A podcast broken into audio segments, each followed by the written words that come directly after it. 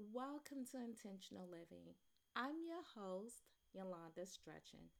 This is episode 163. What are your excuses?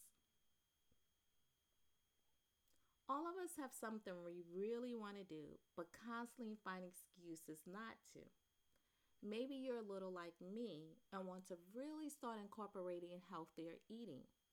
I know what it takes for me to be successful, and yet Day after day, I find myself putting something else first as I enjoy something totally unhealthy again. Maybe you plan to take up piano, but there's always one more errand to run for the kids. We are so good at making excuses about why some things are more important than others. But in truth, life balance means that you must prioritize for the things you want to do as important just as much as the things you know you must do. I guess if you've been listening to my podcast long enough, you know I feel there is importance in journaling and scheduling our time and planning to achieve the things we need to accomplish. We have heard of the need to schedule the things we want to do into our day, and in theory, it makes so much sense and we would love to do it. And perhaps we do write those things into our schedule.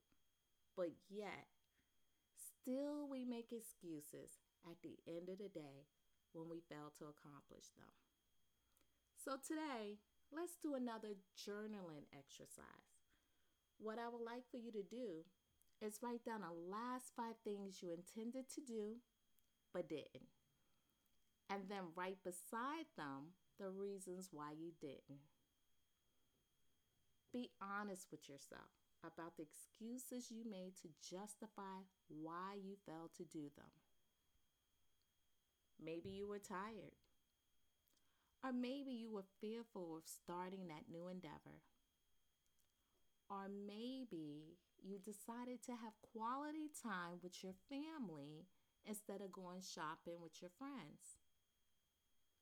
Remember, excuses don't have to be negative. Excuses are really the choices you make. Sometimes we make choices that are good and valid, and other times our choices are a reflection of other things going on in our lives. Therefore, writing down your excuses is really about writing down your choices. Why did you choose not to do something? Did you replace it with something else? Perhaps you were able to modify a choice to make it more achievable. Once we know why we make the choices we do, we are in a better position to change our actions, attitudes, or behaviors if necessary to make different choices. Understanding why we make the choices is the first step in finding true balance. Our choices are the essential key to how well we prioritize our body, our minds, and nurture our well being.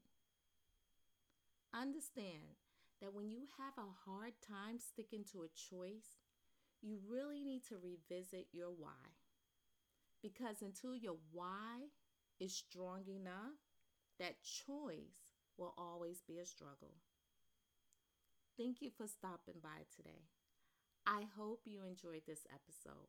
Please be kind and share. Till tomorrow, be your best and be blessed.